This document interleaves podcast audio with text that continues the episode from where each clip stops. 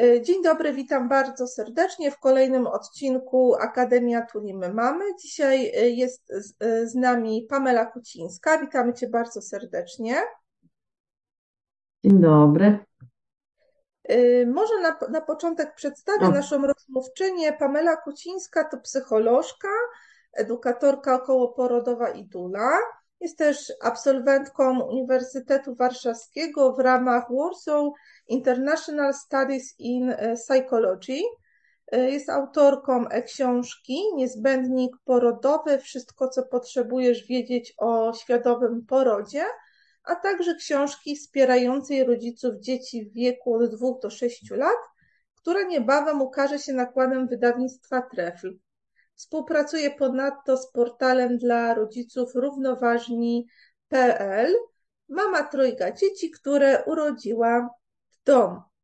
E, I my dzisiaj chciałybyśmy z Pamelą Kucińską porozmawiać na temat szeroko pojętego rodzicielstwa bliskości. To jest temat, który, który będziemy dzisiaj jakby e, kontynuować w naszej e, rozmowie.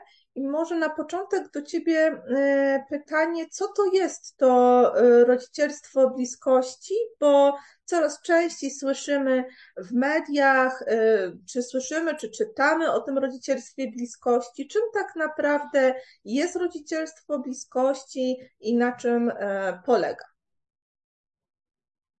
Mhm. Przerwało mi trochę Małgosia, więc powiem to jeszcze teraz, mimo że nagrywamy Słyszę, że mhm. pytasz mnie o to, czym, e, czym jest rodzicielstwo bliskości, tak? I na czym, tak. na czym polega. Tak.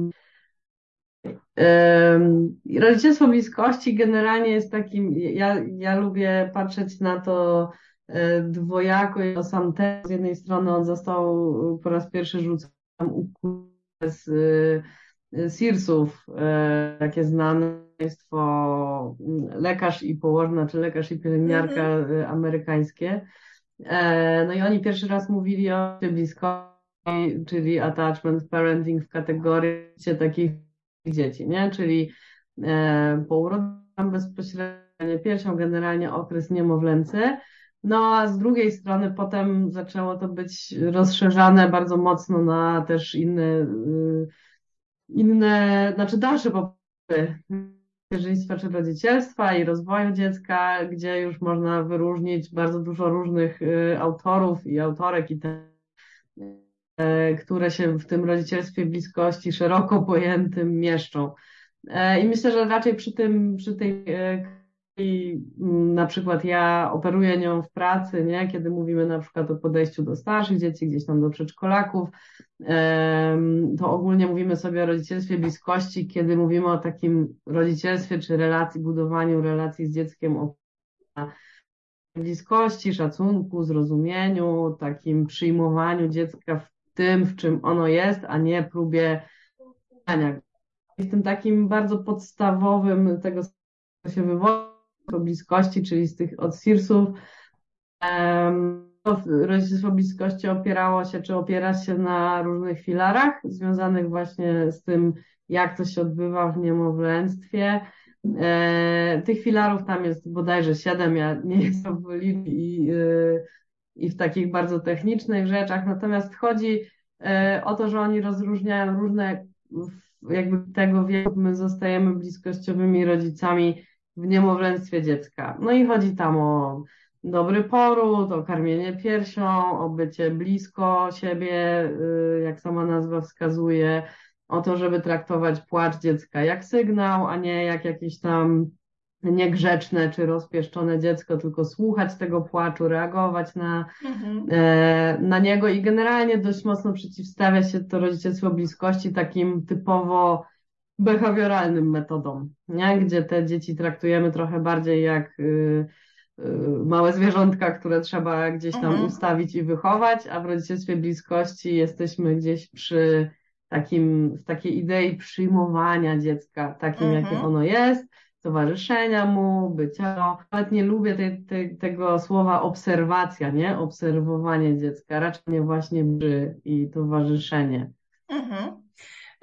My, my też bardzo często poruszamy właśnie ten temat związany z kontaktem skóra do skóry, ponieważ zajmujemy się ogólnie której my mamy tematyką okołoporodową, więc ta kwestia kontaktu skóra do skóry po porodzie w wielu rozmowach nam się przejawia, ale mhm. interesuje nas właśnie ten kontekst psychologiczny dziecka i matki w kontakcie skóra e, do skóry i gdybyś jakby okiem psycholożki mogła e, powiedzieć, w jakim sensie właśnie ten niezakłócony i nieprzerwany kontakt skóra do skóry ma wpływ na psychikę dziecka i matki.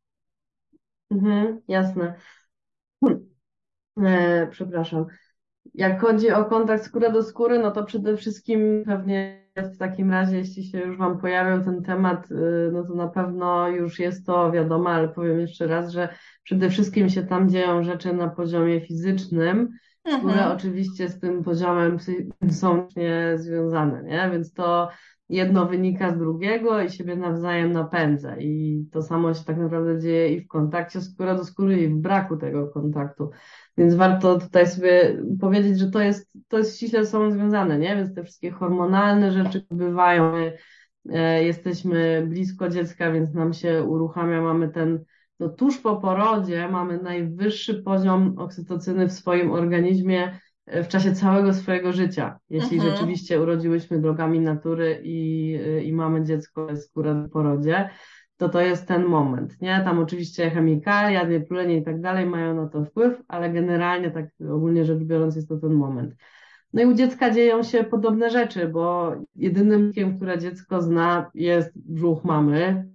Najbliższym, mhm. e, najbliższym dostępnym środowiskiem dziecku brzuch no jest ten brzuch mamy z drugiej strony, że tak powiem, nie? Czyli mhm. mamy ciało, zapach też udowodniono właśnie na tych różnych fizycznych, fizjologicznych poziomach, e, że smak y, i zapach płynu owodniowego jest podobny, jest, koresponduje ze smakiem i zapachem mleka mamy, skóry mamy, więc to wszystko jest środowisko bardziej mhm.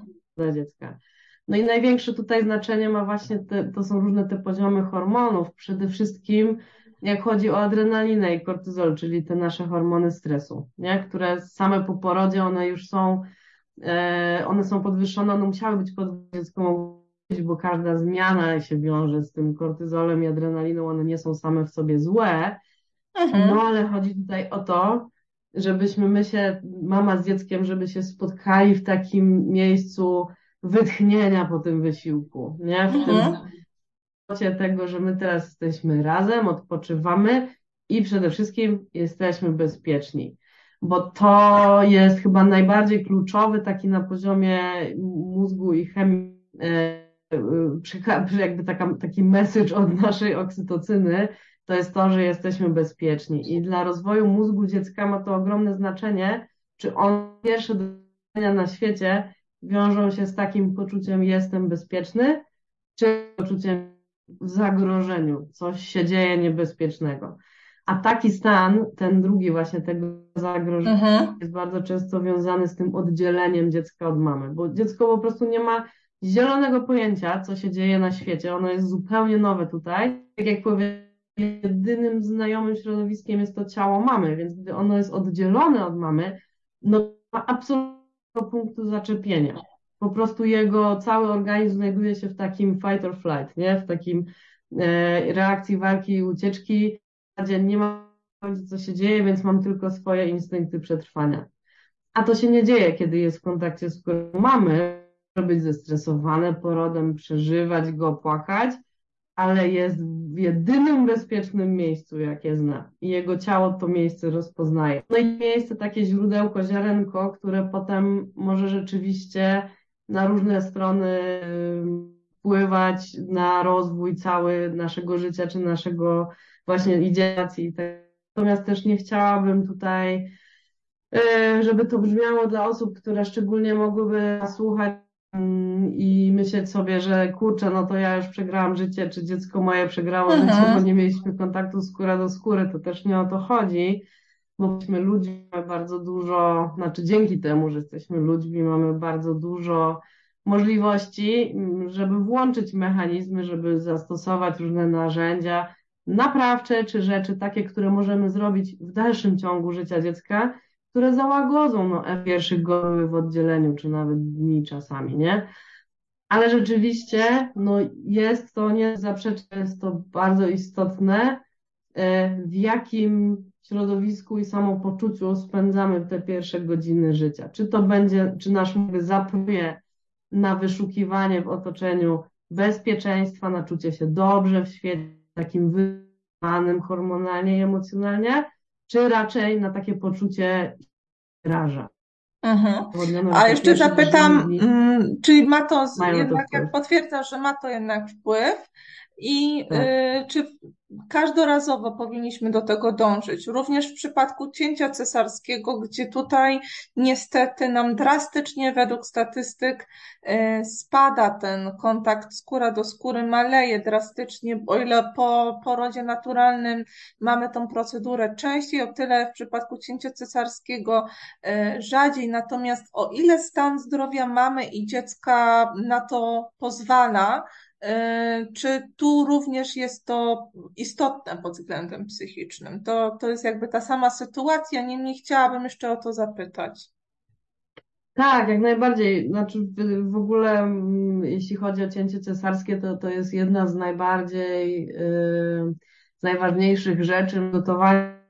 Wiemy, że mamy cięcie cesarskie, mamy wysokie prawdopodobieństwo tego, że cięcie się odbędzie no to wtedy już warto wziąć to pod uwagę nawet przy planowaniu porodu, e, żeby nawet porozmawiać o tym z personelem, bo wiem, że w polskich szpitalach jest łatwe może, żeby sobie kontakt skóra do skóry z dzieckiem, jak stan pozwala na sali jeszcze zapewnić, ale nie jest niemożliwe, bo już wiele takich historii znam i to też warto gdzieś tam o to powalczyć, bo z mojej perspektywy już tej psychologicznej, no to ja bym powiedziała, że po cięciu cesarskim jest to jeszcze istotniejsza rzecz, o ile no to, co mhm. powiedziałam wcześniej, myślę, że już samo w sobie jest wystarczająco mhm. ważne, nie? Gdzieś tam nam przemawia do wyobraźni, jak sobie myślimy, kurczę, jak się czuje to dziecko, czy ono się czuje bezpiecznie, czy nie i, i, i jaki sobie wyrabia zdanie o świecie tych pierwszych minutach, no to jeśli chodzi o cięcie cesarskie, no to jest to tym istotniejsze ze względu na to, że w przypadku cięcia na zimno, e, no, kobieta nie doświadcza tych fal, fal oksytocyny, tak? Czyli jej poziom mhm. oksytocyny nie wzrasta stopniowo w czasie porodu. No jeśli doświadczyła skurczy porodowych i to szczególnie ich doświadczenie tej oksytocyny będzie miała w organizmie, ale i tak no, nie, nie osiąga tego piku, który osiągamy po porodzie naturalnym, nie? Więc to jest tym ważniejsze, żeby tą oksytocynę na jak najwięcej możliwych sposobów stymulować już po porodzie, szybkim przystawieniem do piersi, właśnie mm, kontaktem skóra do skóry, a nawet jeśli nie udało się to po porodzie i to nieważne w sumie czy cesarce, czy, czy porodzie naturalnym, no to już w domu, nie? To jest jedna z tych takich naj, najlepszych zaradczych środków, jest to, żeby spojrzeć na maksa w przypadku, kiedy nie miałyśmy tego kontaktu parę godzin po porodzie, nie? Szczególnie, czyli żeby mhm. no, nadrobić, tak w cudzysłowie, gdzieś ten mhm. kontakt, jak już mamy czas i możliwość. Mhm. No bo po cięciu cesarskim też y, niestety statystyki wskazują, że jest, występuje no, wyższy, wyższe ryzyko jakichś trudności w nawiązaniu więzi, e, więcej mam na przykład postrzega swoje dzieci jako trudne, e, więcej mam doświadcza depresji poporodowej, Także moim Aha. zdaniem ten kontakt skóra do skóry, czyli zadbanie gdzieś o tą oksytocynę na poziomie mamy i dziecka i to poczucie bezpieczeństwa i tego, że jesteśmy razem, że jakby to, ten poród nas nie rozdzielił tak na maksa, no jest tym istotniejsze yy, przy przypadku, gdzie nie, czujemy każdego tego ruchu po prostu dziecka wyłaniającego się nie, z naszego Aha. ciała, nie ma jakby tej czułości. E, ja teraz chciałabym zapytać o jakby ciąg dalszy, o to, co następuje w tym wczesnym rodzicielstwie już po powrocie, czyli po wyjściu hmm. ze szpitala, czy też po porodzie domowym, e, gdzie już zaczyna nam się ten okres połogowy.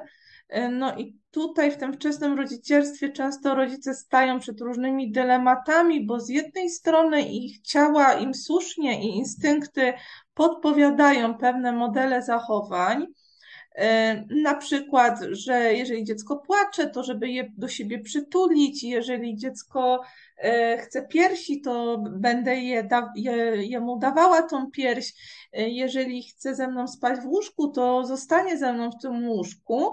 Natomiast z drugiej strony ten rodzic, szczególnie w tym wczesnym etapie rodzicielstwa, zderza się z różnymi tak zwanymi dobrymi radami albo różnymi modelami wychowania, czyli na przykład te, te stereotypy typu nie noś, bo dziecko się przyzwyczai, albo e, zostaw je płaczące e, w łóżeczku, aż się wypłacze, bo w ten sposób je nauczysz e, spać w swoim łóżku i tak dalej.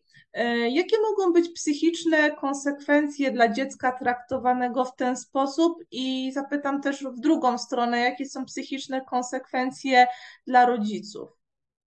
Mhm.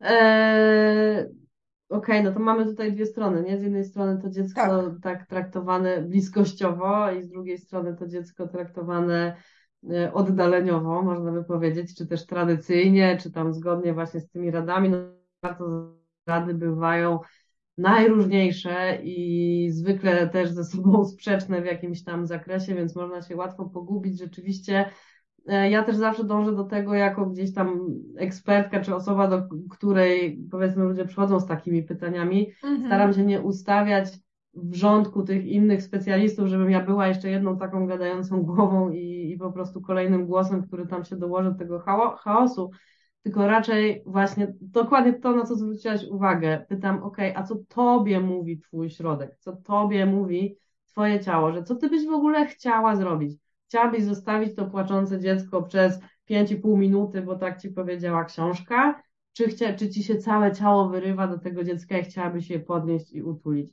No więc do, dopóki nie mamy do, do czynienia z osobą, która ma jakieś poważne psychiczne zaburzenia w tym momencie, co też jest możliwe oczywiście, no to to ciało się będzie całe wyrywało. My chcemy dziecku pomóc, chcemy je podnieść, chcemy je przytulić. To jest taki wszechogarniający instynkt, nawet y, który przeważa zazwyczaj nad jakimś naszym zmęczeniem czy złością i tak dalej.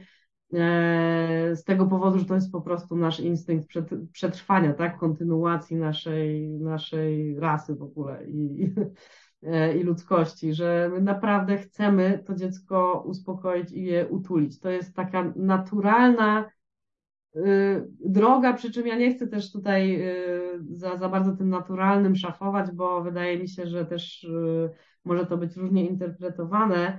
Natomiast no, co do, spisałam sobie kilka haseł z tego, co mówiłaś i może mhm. z nich wyjdę a propos tych konsekwencji psychicznych, jak to powiedziałaś. Mhm. Po pierwsze, że dziecko się przyzwyczai.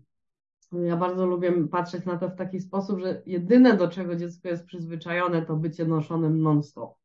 Więc mhm. ono się jeszcze, ono się nie, i bycie karmionym 24 na 7, dziecko nigdy nie znało uczucia głodu, zanim nie wyszło z brzucha, prawda? Mhm. Nie, nie znało uczucia zimna, zawsze temperatura była idealna, najedzone idealnie, e, nigdy nie odczuwało pragnienia, nie odczuwało senności, po prostu sobie zasypiało, budziło się, wszystko było dokładnie takie synchronizowane, tak jak ono chciało, ono chciało. E, czy też tak, jak potrzebowało jego ciało. No i teraz nagle dziecko znajduje się w tej sytuacji poznawania, jak to jest czuć brak, nie? Brak tak. ruchu, brak jedzenia, e, brak mamy, brak poczucia bezpieczeństwa. No i część dzieci znosi to lepiej w cudzysłowie, a część gorzej.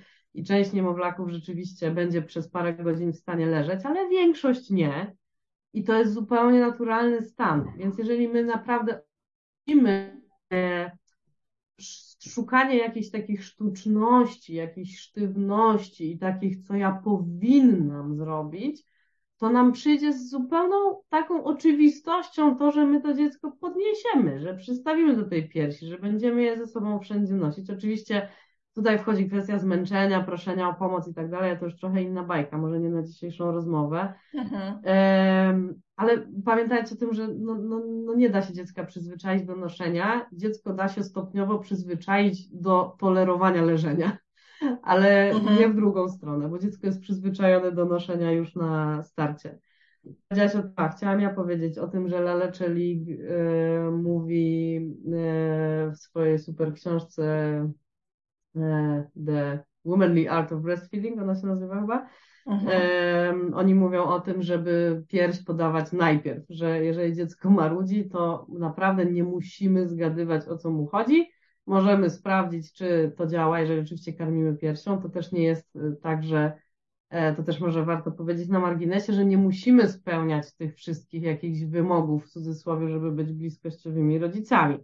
Aha. Więc oczywiście można być bliskościowymi rodzicami, karmiąc butelką, czy rodząc przez cięcie cesarskie, czy śpiąc osobno od dziecka, bo to nie o to chodzi w, w tej filozofii, żeby się właśnie szufladkować, tylko żeby chodzi o nastawienie, chodzi o to, z jakim ja podejściem idę do tego dziecka. Czy ono mi coś komunikuje tym płaczem, czy ono mną manipuluje. No więc dziecko nie może manipulować, bo jest za małe i gdzieś tam mam poczucie, że bardziej z takiego zagubienia, zmęczenia i, i natłoku informacyjnego biorą się takie pomysły jak wypłakiwanie dziecka, ale one się nie biorą z naszego środka.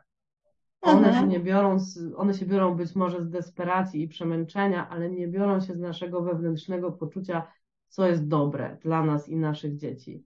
Więc to, co ja zawsze mówię na to, to, to, to jest to, żebyśmy brali pod uwagę po pierwsze potrzeby dziecka, jakbyśmy się mieli wczuć w jego potrzeby, czego ono potrzebuje, po drugie potrzeby swoje, no bo oczywiście my też tutaj jesteśmy i też chcemy na przykład pospać, no to możemy, rozumiem, że szukamy różnych możliwości, żeby na przykład dłużej pospać, ale nie zapominajmy przy tym o potrzebach dziecka. Natomiast wszelkie inne dobre rady, potrzeby innych ludzi, tam pomysły naszych mam teściowych i sąsiadek czy pań z książek, wyrzucamy przez okno, jeśli nie pasują do naszego podejścia. Bo mhm. naprawdę sugerując się tymi wszystkimi dobrymi radami można zwariować. No. Mhm. A tylko patrząc tak naprawdę na siebie, dziecko i inne rzeczy traktując jako podpowiedzi pomocne, może sugestie, może jakieś, na który może nie wpaść, czy perspektywa, ale nie jako jakieś wytyczne, czy jakieś punkty, które chcemy E, odhaczać, czy jacyś inni ludzie, których chcemy zadowalać, bo to z takich rzeczy się biorą nasze pomysły na to, żeby się od tego dziecka oddzielać i gdzieś tam chować te na rzeczy, że dziecko powinno coś, czy musi, nie? Mhm. Musi spać samo, czy coś tam. Ja jeszcze zapytam o ten właśnie wczesny etap naszego życia, czyli okres, e, nie wiem, noworodka, niemowlęcia, Niektóre, niektórzy mówią, że z tego się nic nie pamięta, bo rzeczywiście nasza pamięć, y, nie, nie, nie wiem, czy to jest też pytanie do Ciebie, czy jesteśmy i do jakiego stopnia jesteśmy w stanie sięgnąć mm, do tyłu i do naszych wspomnień, szczególnie tych wczesnych, ale mhm. czy to w jaki sposób my jesteśmy traktowani jako noworodki i niemowlęta, czy małe dzieci, w przyszłości jakby ma wpływ na naszą psychikę i na to, jak, jakimi zostajemy ostatecznie ludźmi. Mhm. E, no właśnie, kwestia pamiętania to ja bym powiedziała tak, ciało pamięta. Ciało pamięta i nasz mózg na jakichś głębokich yy, warstwach pamięta to, yy, pamięta nawet życie płodowe, pamięta poród i pamięta to, co się działo po porodzie i te rzeczy mogą być w jakiś sposób uruchamiane w nas, tylko my nie będziemy, ze względu na to, że nasza pamięć jest rzeczywiście w dużej mierze werbalna, to bardzo często pamiętamy rzeczy, które się zaczęliśmy, tak się, tak się mówi generalnie w psychologii rozwoju. Też do nich należę, którzy posiadają jakieś pojedyncze wspomnienia z tych przedwerbalnych czasów, zanim zaczęli mhm. mówić. A są też osoby, które pamiętają jakieś są obrazy w pamięci, właśnie na przykład dosłownie z, z okresu wczesnego niemowlęctwa, nie interesuję się aż tak bardzo, to znaczy nie zgłębiałam tak bardzo psychologii prenatalnej, natomiast wiem, że też to bez, natomiast pamięć taka y, właśnie, że my pamiętamy sobie świadomie jakieś wydarzenie albo jakiś obraz, nie ma za dużo wspólnego z tym, jaki coś ma na nas wpływ, bo rzeczy mogą mieć na nas wpływ kiedy, wtedy, kiedy się dzieją e, i one zostają w nas zapisane jakiś, czyli trochę tak jak powiedziałam na przykładzie E, tego, jaka historia o świecie się zapisuje w naszym mózgu, na przykład w tych pierwszych godzinach, kiedy nasz mózg jest właściwie no, pierwsze godziny w tym świecie, już bez brzucha, bez tego bezpiecznego kokonu, więc to, to samo wystawione na te wszystkie bodźce, jak mówimy o oddzieleniu, nie, y, mamy mhm. dziecka, no to wtedy mamy takie pierwsze doświadczenia na tym świecie, które są totalnie szok mogą się zapisać pod postacią takiego, takiej ogólnej nieufności do świata, ogólnego napięcia i lękowości w podejściu do świata. No i teraz tak, tak jak mówiłam, bardzo duże znaczenie ma to, co my z tym potem zrobimy jako rodzice, albo rodzice u nas, nie? Tylko wiadomo, że ta świadomość yy, była różna. Natomiast no, to może mieć jak najbardziej ogromny wpływ yy, nie jako pojedyncze wydarzenie, nie? No bo też nie chodzi mi o to, żeby tak jak mówiłam, żeby to złożyć cały tego na karb e, jakichś tam paru godzin po porodzie, no natomiast też nie chcę, żebyśmy to zmniejszali. No i tak ogólnie mówiąc o rodzicielstwie bliskości, o tym okresie niemowlęcym e, i mało, jakby i małego, szczególnie przez lata e, życia, no ogromny wpływ na kogo ten człowiek wyrośnie, przede wszystkim z perspektywy takiej um, teorii przywiązania, czyli na tym, co czym się też opiera rodzicielstwo bliskości, y, czyli czy wychowujemy człowieka, dobrze się ze sobą czuje, jest w stanie tworzyć relacje, które są bezpieczne, stabilne, który też potrafi zadbać o swoje granice, y, który odbiera świat jako generalnie. To już mówisz o tym e, procentowaniu na przyszłość tego rodzicielstwa bliskości. Tak. Mhm. Tak, tak, dokładnie albo wychowujemy człowieka, jeżeli mamy rzeczywiście gdzieś tam no, no, no, przedkładają na przykład jakieś te wszystkie zasady typu co dziecko musi, co dziecko powinno, y, ponad potrzeby, po, tą ciekawość i takie spotykanie dziecka tam, gdzie ono jest i takim, jakie ono jest i przyjmuje, akceptuje, no to rzeczywiście możemy wychodzić, czyli, y, bo to zdanie było jak jak, jak nie robimy tego, to mhm. dziecko wepchnąć w jakieś tam schematy, albo mówić mu, że było grzeczne, albo trudno nam przyjmować jego emocje, albo, no nie wiem, staramy się je jakoś kształtować nie takie, jak ono jest i e, odwołujemy się do takich metod właśnie jak wypłakiwanie, kary i tak dalej, no to wychowujemy często człowieka, który nie wierzy w siebie, nie czuje się bezpiecznie na świecie ani w relacjach, a na dodatek dzieci mają taki mechanizm, pozwala im w świecie i on jest o tym, że jeżeli dorośli mówią coś o mnie, że ja na przykład nie jestem ok, albo się na mnie złoszczą, one to bardzo internalizują. One się wtedy czują, że to one, to z nimi coś jest nie tak. Mhm. E, więc to nie jest tak, że dziecko jest w stanie sobie opowiedzieć, że no dobra, moi rodzice tam słabo postępowali, ale ja jestem ok. Raczej tak się nie dzieje. To możemy mhm. zrobić jako dorośli ludzie. Natomiast no, największy prezent, tak y, z mojej perspektywy, który dajemy dziecku jako rodzice bliskościowi, no to jest właśnie to, że ono podpowiedzi dla siebie bliskościowe, czyli siebie przyjmować z akceptacją, z łagodnością, z tym, że może popełniać błędy, jest ok i czuje się w świecie bezpiecznie nie? Jako tak generalnie, no, nie, mhm. nie chodzi o to, że... No i w przyszłości być może, jeżeli ten młody człowiek będzie chciał mieć dzieci, to pod, będzie umiał podarować swoim dzieciom ten sam tak. prezent. Jak najbardziej. I ja myślę, że to jest doskonałe podsumowanie naszej rozmowy o, o rodzicielstwie bliskości, o tym, co e, w tych początkach rodzicielstwa, ale później również trakcie mm, dalszej przygody związanej z byciem rodzicem jest y, najistotniejsze. Y, bardzo dziękujemy Ci za dzisiejszą rozmowę, za poświęcony czas. Dziękuję bardzo. Pamelo, myślę, że to wyszło dobrze, mimo tego, że, że pewne kwestie nam tutaj troszkę przerywało. Ja to też słyszałam. Postaramy się to dźwiękowo wyczyścić. Gdybym miała jakiekolwiek wątpliwości co do przebiegu tej rozmowy, no to po prostu będę się z Tobą w takim układzie e, kontaktować, żeby, żeby pewne kwestie jeszcze uściślić, jeżeli coś z tego nagrania Jasne. będzie dla mnie niezrozumiałe. Jasne, dobra. E, no mam nadzieję, może, może, może to tak było, że w nagraniu się to jednak udało. Ja zdążyłam um... ostatecznie zmienić miejsce, przeszłam do kuchni, gdzie jest najlepsze już połączenie internetowe, mm -hmm, więc, mm -hmm. więc mam nadzieję, że, e, że to, znaczy na pewno się nagrało, bo widzę, ale e, jeżeli coś będzie niezrozumiałe, no to będę się po prostu z tą jeszcze kontaktować. I, i, i mam nadzieję, że, że zechcesz też z nami współpracować na przyszłość, więc jakieś po, pojawią się tematy psychologiczne, to możemy do ciebie pisać albo dzwonić. Jasne, jasne. Jestem otwarta, także zachęcam, bądźmy w kontakcie. Dziękuję. Pozdrawiam Cię bardzo serdecznie i do usłyszenia w takim układzie. Dzięki, do usłyszenia.